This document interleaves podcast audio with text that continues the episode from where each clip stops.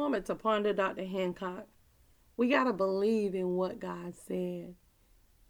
You we go through things in life and we are emotional creatures and but we're spiritual beings living in this earthly body. But we got to believe in what God said.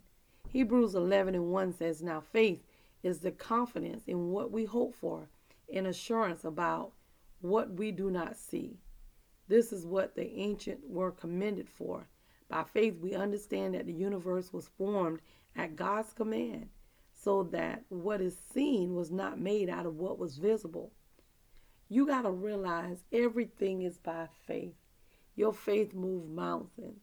Your faith bring things that may not have necessarily come at that time frame.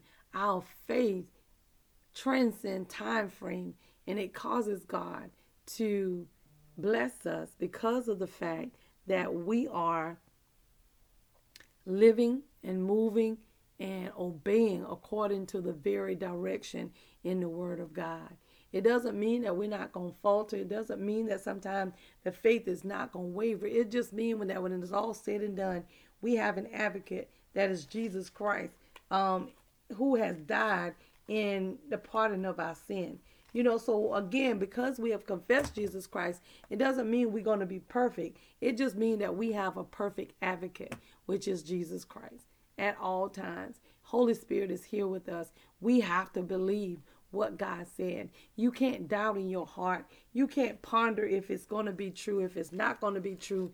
You have to believe what God said. Because regardless if you believe it or not, it's not going to change what He said. It just changes whether you receive what He said or not. So, again, by us believing doesn't take any power away from God, but us believing empowers our own life.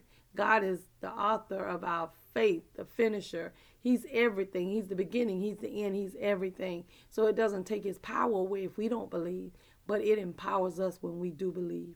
And this is the confidence that we have in him that when we ask anything according to his will, he hear us. And if we know that he hear us, we know that our petitions are granted. Real talk, Dr. Hancock. We need you to like, comment, subscribe, and share.